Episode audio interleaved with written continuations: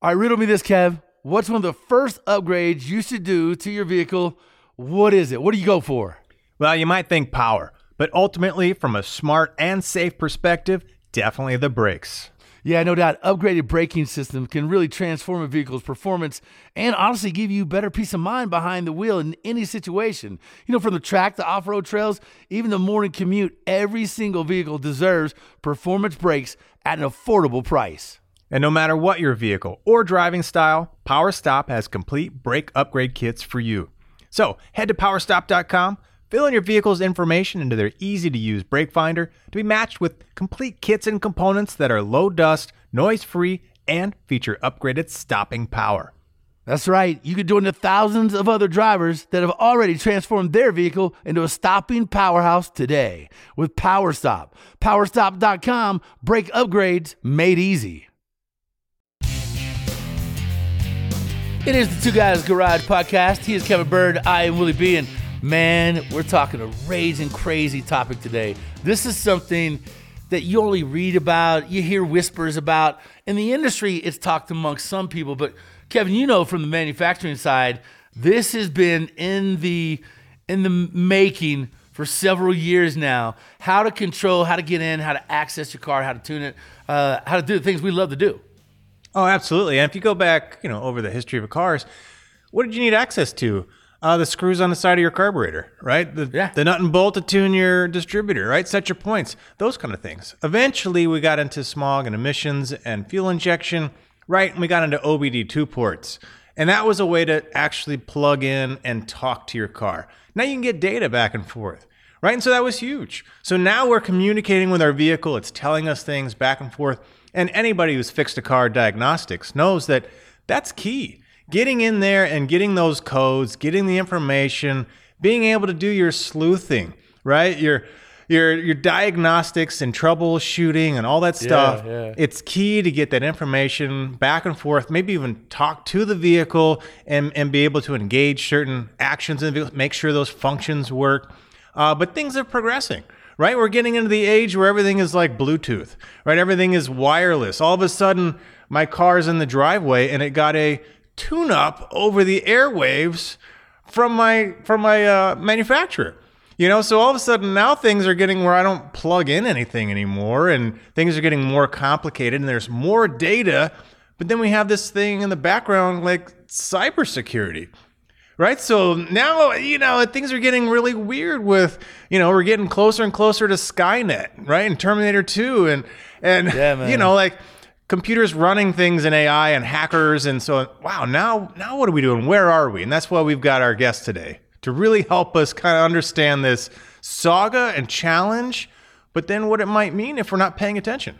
Right, right. And I'm sure a lot of people are probably freaking out because where am I right now? It's cold in Colorado, like negative temps. So I'm in my basement, y'all. uh, welcome to Man Cave, which, as you know, a Man Cave is basically a spot for dudes that don't have a garage and not into cars and don't know how to work some tools. So, uh, Man Cave side of uh, the Willie B House. Uh, but yeah, we got Ted. Ted is with Auto Care Association.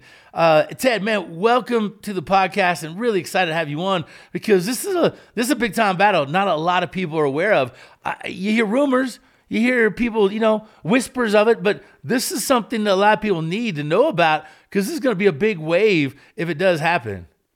Yeah, you know, thanks, uh, thanks to you guys for for letting me come on uh, today because it really is. This issue is truly uh, mission critical for anybody that is an enthusiast that likes to work on their own vehicle. For uh, any vehicle owner that, as you pointed out, Willie, not everybody likes to get in and wrench on the wrench on cars. So uh, having the ability to take your car into your your corner repair facility, your automotive service professional, and and make sure that uh, they have what they need to get the work done.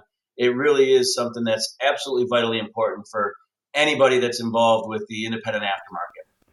Now, Kevin, you brought up something so funny because literally uh about a week and a half ago, a buddy came over.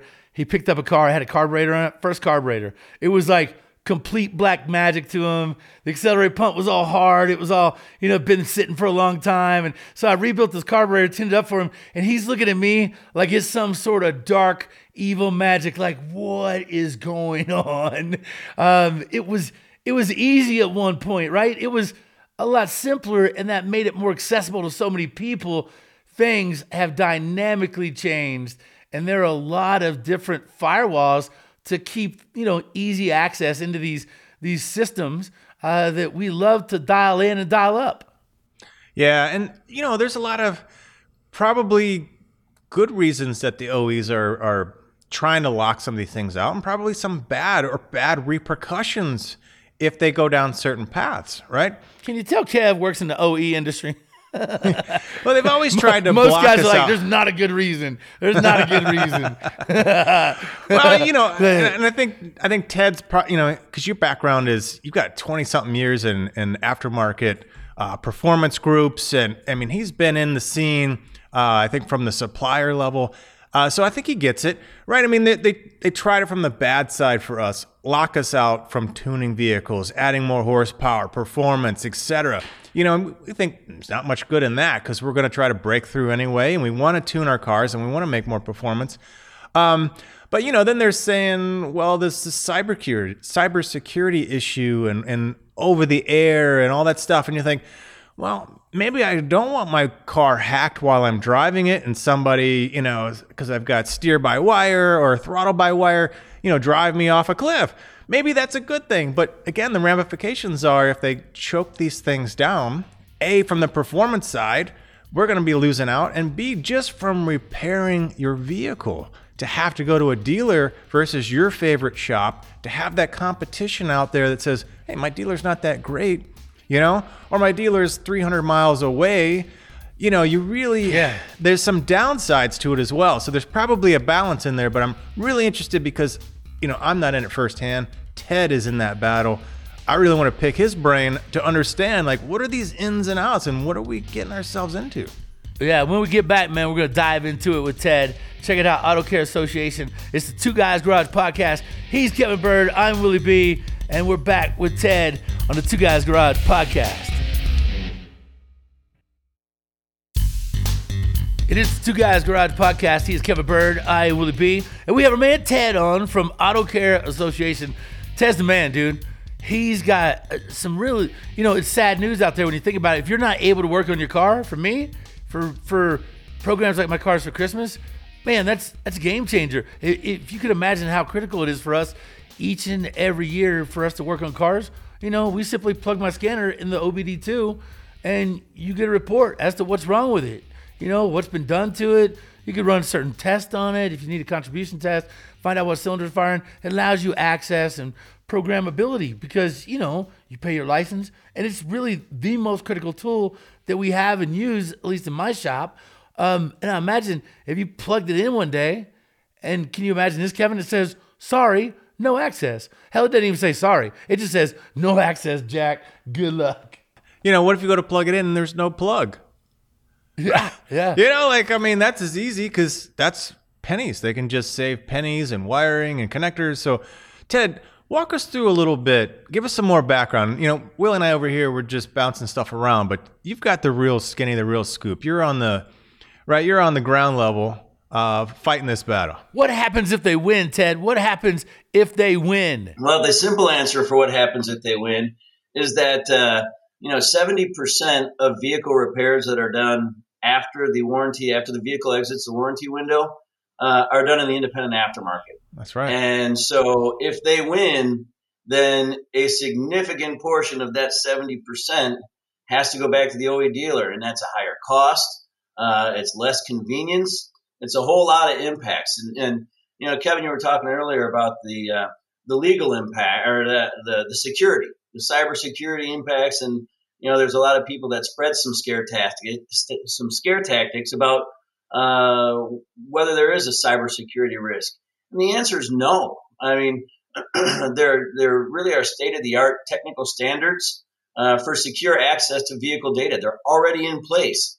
Uh, the suggested interfaces, for example, are, are protected at the same level that uh, military and banking systems protect their data. The OEMs are using those standards today for secure vehicle to vehicle communications and over the air stuff. So the specifications are, are good on one side, but not good on the other all of a sudden. Uh, you Right. know, and then when you get into it a little bit further, you find that the, the OEMs are pulling just volumes, gigabytes and gigabytes of data from, from their consumers' cars, and they're using it for their own purposes. So, so when you get into that, that they're monetizing your data. Ted, what what kind of data? What what kind of data would they be pulling from your car? Oh, not, it goes well beyond the, the vehicle data. It's how you drive, where you drive, um, what you're doing while you drive, uh, cell phone usage, whether you've grown a beard, uh, maybe you've lost a few pounds, put on a few pounds. All of those. There are literally millions of data points that are pulled by your vehicles, the, the modern vehicles of today. Why? Why? Why do they need that? Uh, it's it, it, it's simply a, a money generator for them.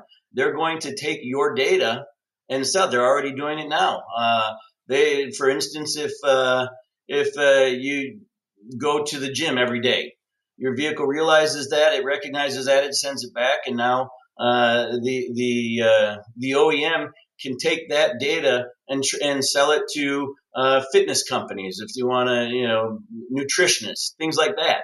It's all part of monetizing data. I mean, that's the the golden goose of today is data. You see it on TV, you see it all throughout society, and now uh, the OE vehicle manufacturers have a way to make money off of what your interactions are every single day.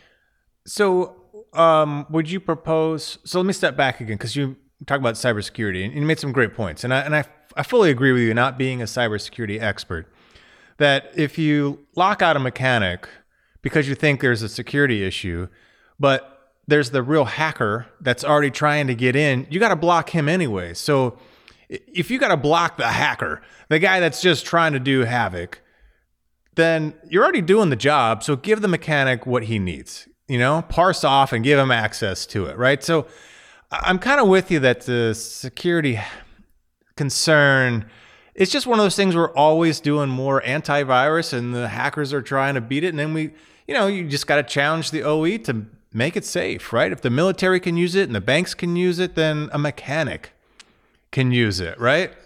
Like I said, it's it's already all of those steps, all of those those uh, safeguards are already in place. The the the propagation of the risk, the cybersecurity risk involved, is is only a scare tactic to try and keep the general public away from the real issue and that's and that's what it comes down to the data ownership. I mean, think about it this way: everybody watching today is on some sort of uh, computer, phone, smart device, whatever.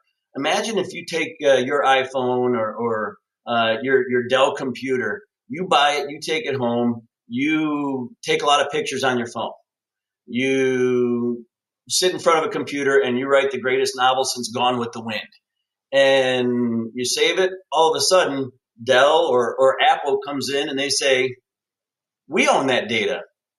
We made the device, so we own the data. That doesn't make good sense at all. So, so that's really what it is here. You buy a vehicle and the, the, the company that made the vehicle is saying they own the data that you have put on the vehicle. And that's really where it gets to uh, what's what's essentially anti-freedom or un-American. So you think that's really what their motivation is? Is access to this personalized data? Yeah, I was gonna say. So what's the end game? Yeah, because there's two sets of data. Their motivation is yes. Their motivation is uh, protecting that vehicle data. But since the beginning of this fight, we have made it clear that we have no interest in that motorist data, the vehicle owner data. All we want is the access to the repair data unfortunately, they're tied together. And so, um, you know, at least at this point, they've managed to tie them together. But they're, uh, you know, it, it okay. can easily be separated so that every corner technician, every garage, every shop owner can have access to only vehicle repair data. And that's really what it what it comes down to. And so that's why the uh, the escalation has happened when it comes to this issue. How fast is that escalation occurring? How fast are they ramping up this type of security and, and trying to lock us down? Because as you said, 70% of repairs after the warranty is expired is done by those independent shops. That's got to be a large chunk of money. Like overall, a macro level, that's a massive, massive piece of the pie. It really is, and it's happening before our very eyes. Uh, that's why you know we'll talk about it uh, as we as we keep going. But but uh, the the House has introduced the House of Representatives in Washington has introduced HR 906, or what we refer to as the Repair Act, and and what that is designed to do is to make sure that we have access to all of that repair data in the aftermarket. And the longer that it goes unchecked, which it's currently unchecked right now, the OEs are continuing to design vehicles that have uh, built in the the preclusion for them to be serviced in the independent aftermarket. So when you go in there, you're a technician wrenching on a car, you go in and it does exactly what you say, no access. And so the further it gets down that road, the harder it's going to be to get back. And that's why the urgency of this is so important and so vital and, and really needs to happen immediately. Yeah, and, and I'll clarify, you know, having been in the OEs, there's different types of data, and you kind of poked on it. Uh, there's there's the vehicle data, right? So it's the things that we're familiar with, right, in IC engines. Um, what's my coolant temperature? What's my spark advance? What's my fuel trim? all those things, right? And then what are my codes and you know, are all my systems functioning? Yep, right. So exactly, and that's all the information that we, at minimum, would need. Whether you're a DIY guy or a shop, you know, technician, that's that's a no-brainer. there's actually I probably put it into three categories. There's a second category that OEs are looking at, and that's trying to design a product uh, as efficiently and as tailored to the user as possible. So a lot of times they create a, a vehicle, product, whatever feature, and they kind of wonder if it gets used, right? How expensive should I make this if no one's using it? Or, you know, how beefy does this have to be or expensive if people aren't, you know, like going up Loveland Pass, right? You can really tax a vehicle going up Loveland Pass. Well, what were my temperatures at this location and that location, right?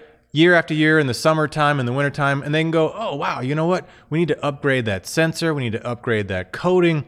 So they can improve the vehicle with a certain level of other data. And then, as you said, then there's all this personal data, right? Hey, every time they get in the in the vehicle, they turn on iHeartRadio. Well, let's go ahead and turn it on for them. You know, so they can add features and they can maybe sell data to the gym, like you mentioned. So there's definitely different types of data, and and what you're saying is they kind of don't want to give us any of it. And maybe there's some really good arguments to say, maybe we don't need all of it, but damn, we need a chunk and don't take it away. No, you're, you're, you're exactly right, Kevin. I mean, uh, where we're coming from, all of that stuff is absolutely uh, the the vehicle manufacturer's rights to do so. I mean, like I said, there is so much data transmitted back and forth now that it's it really doesn't uh, um, make any difference to what we're what we're trying to do. Right, right. For instance, you guys talk about the the evolution from carbureted to fuel injection. I mean, think about it from a thermostat standpoint. You mentioned going over a, go, going up a mountain. Uh, you know, thermostats used to be thirty dollars, a, a, a fifty dollar repair because it was based on the wax and and you know, when the when the vehicle got hot, the engine got hot, then the, the, the wax melted and the coolant was able to get through. Nowadays, you've got several hundred dollars involved in a map controlled or a computer controlled thermostat. So the car senses when it's going up a hill, if it's towing, that the engine is going to be taxed and it already delivers the coolant where it needs to be. So, so it's not uh, to get in the way of any of that yeah, technology yeah. whatsoever. All this is, is about being able to have Joe's garage on the corner of Elm and Main have the ability to change that map controller, that computer controlled thermostat, instead of having to go back to the dealership to have that repair done. All right, so we're coming up against a break. What we got to talk about is why you would want that to happen. Because obviously, I feel like it's all about the money grab. Uh, when you think about what that independent shop is going to charge versus what a dealership is going to charge, we've seen that time and time again. So is it more than a money grab? Uh, we'll find out, dive in. And the biggest thing is how do we how do we defend against this movement? How do we get to the point where we're backing our technicians? If you're you know you're a technician, you're listening to this. Trust me, man, this is something you guys need to do as well. So how do you get engaged, which is how we defeat it? More on that in just a minute. Two Guys Garage Podcast. He's Kevin Byrd. I'm Willie B. And we're back after the break. It is the Two Guys Garage Podcast. He is Kevin Byrd. I am Willie B. We're talking to man Ted. Now, Ted's got something crazy going. He's got this big fight. Ted's with Auto Care Association. And Ted, you know, we talked about this a couple times. You know, we talked about why they're doing it, all the data they're collecting, some of which they're using in, you know, positive ways to maybe re engineer something a little more robust, maybe nefarious ways. Um, selling it to you know, people we don't want to be blasted with targeted ads from. Um, I'll tell you something I've been doing lately. So, uh, Ted, you heard me mention this. I've been, while my wife is sleeping, uh, Kevin, you might try this. I've been going on her phone and Googling like race car ads and crap I need. And that way, yeah, she gets targeted ads. So it normalizes it, you know, makes it more just acceptable in her mind somehow. I'll let you know if the plan works out, man. I'm on it. Uh, anyway, uh, we were talking about, you know, why people would possibly want to do this. Obviously, they're collecting data, they're using it in you know these ways and manners. But you mentioned something that I took down as a note that is probably bigger and a bigger chunk of money out there than you may think. Seventy percent uh, of the repairs after warranty is done by independent shops. I love independent shops. I love you know I love I love repair shops that they have that guy that's the problem solver. They have another guy who's just, man, this guy is engines is a game. He knows everything about engines, and that's his deal. Another guy, hey, suspension, man, anything suspension, you send it to Ted. Um, so look, uh, what about these independent shops? What are these guys going to be losing if we lose this battle? Well, frankly, uh, frankly, Willie, they're going to lose the ability to work on cars. I mean, you talked about it, the weather bringing you inside. I mean, there's something about the garage, though. I mean, you, you mentioned all the people you walk in, whether it's the smell, whether it's a vehicle up on the lift, whether it's just the sight of the toolbox, uh, you know, the the the grease around the oil catch, you know, all of this stuff is is really what gets your what gets your your your blood pumping and, and your heart going.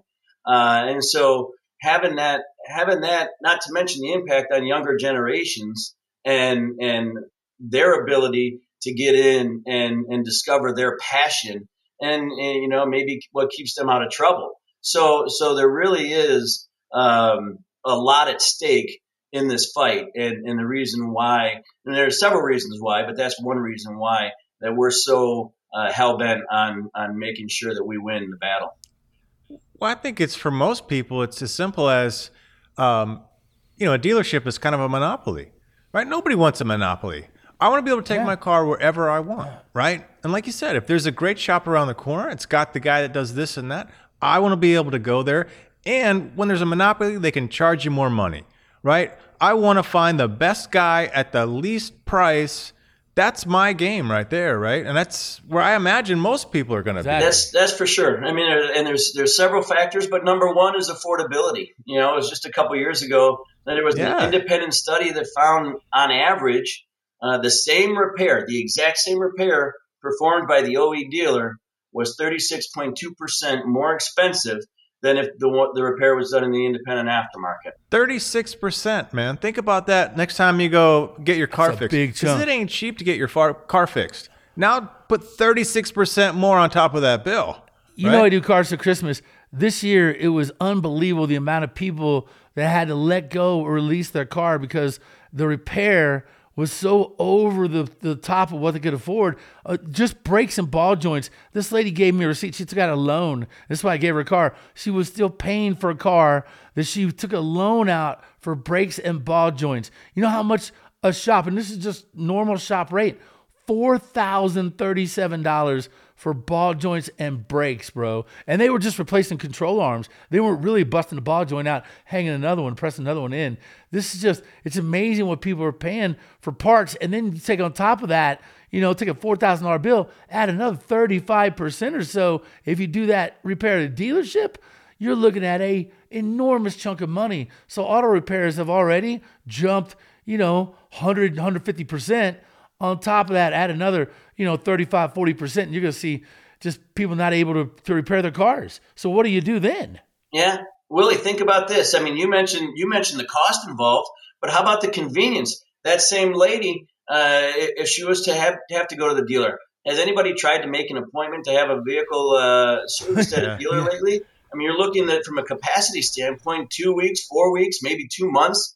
in terms of waiting, these are daily drivers. These are these are the, the vehicles needed to to get kids to and from school or to practice or or uh, right. you know to work and back. So so the convenience is one thing, but accessibility uh, is another. I mean, put put somebody in a in a rural area, rural cons- rural consumers or, or, or fleet owners. They have to travel further to dealers. I mentioned earlier, I alluded to you know Joe's Garage or Jill's Garage on the corner of Elm and Main in any city in the country. Now, now put somebody in a rural area. Think about having to trek to uh, to a Ford dealer if the nearest Ford dealer happens to be 35 miles away. Yeah, or 135 or, or farther. Miles. Yeah, exactly, exactly.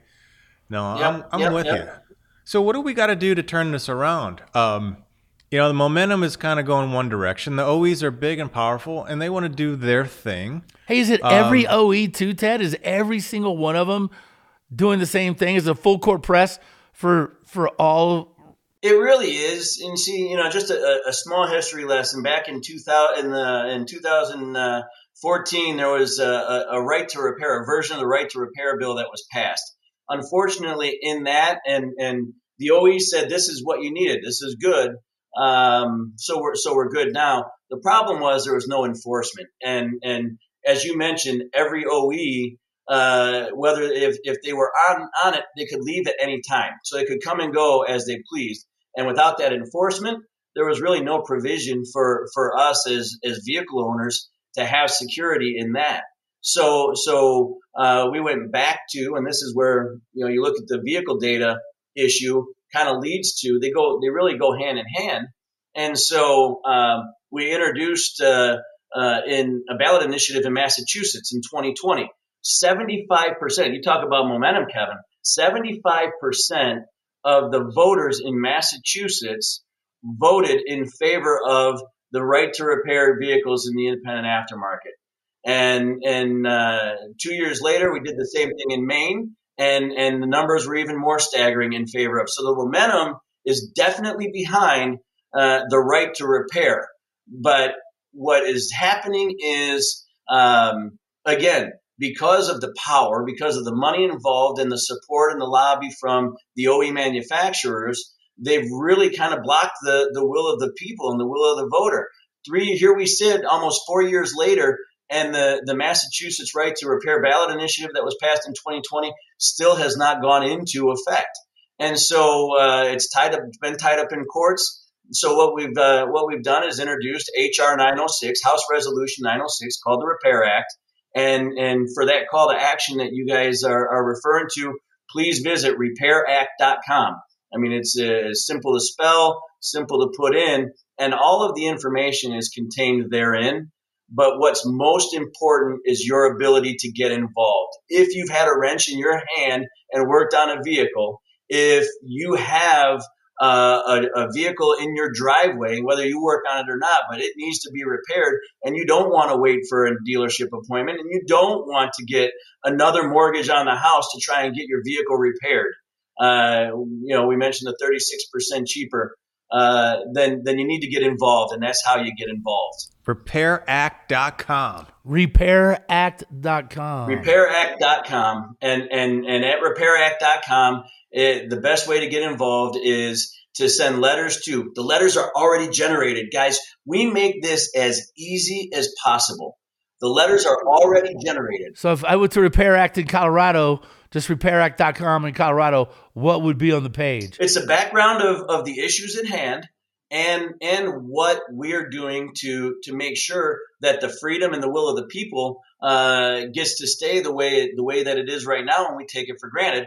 And so when you when you hit the get involved button, what it will do is it will automatically you put your address in, not for us to use for any purpose, but just to identify what congressional district you're in in Colorado, Willie so that when when you get involved, you like I said, you just push a button. It is so easy. The letters are automatically generated. It'll send a letter electronically to one senator. It'll send to one of your senators in Colorado. It'll send a letter to your other senator in Colorado, and by your address, it'll identify your congressional district and drop a letter to your member of Congress, so that every one of them knows the importance of the Repair Act, HR 906 you guys are making it easy for us to get our voice out there. I like it. It's so easy and and critical.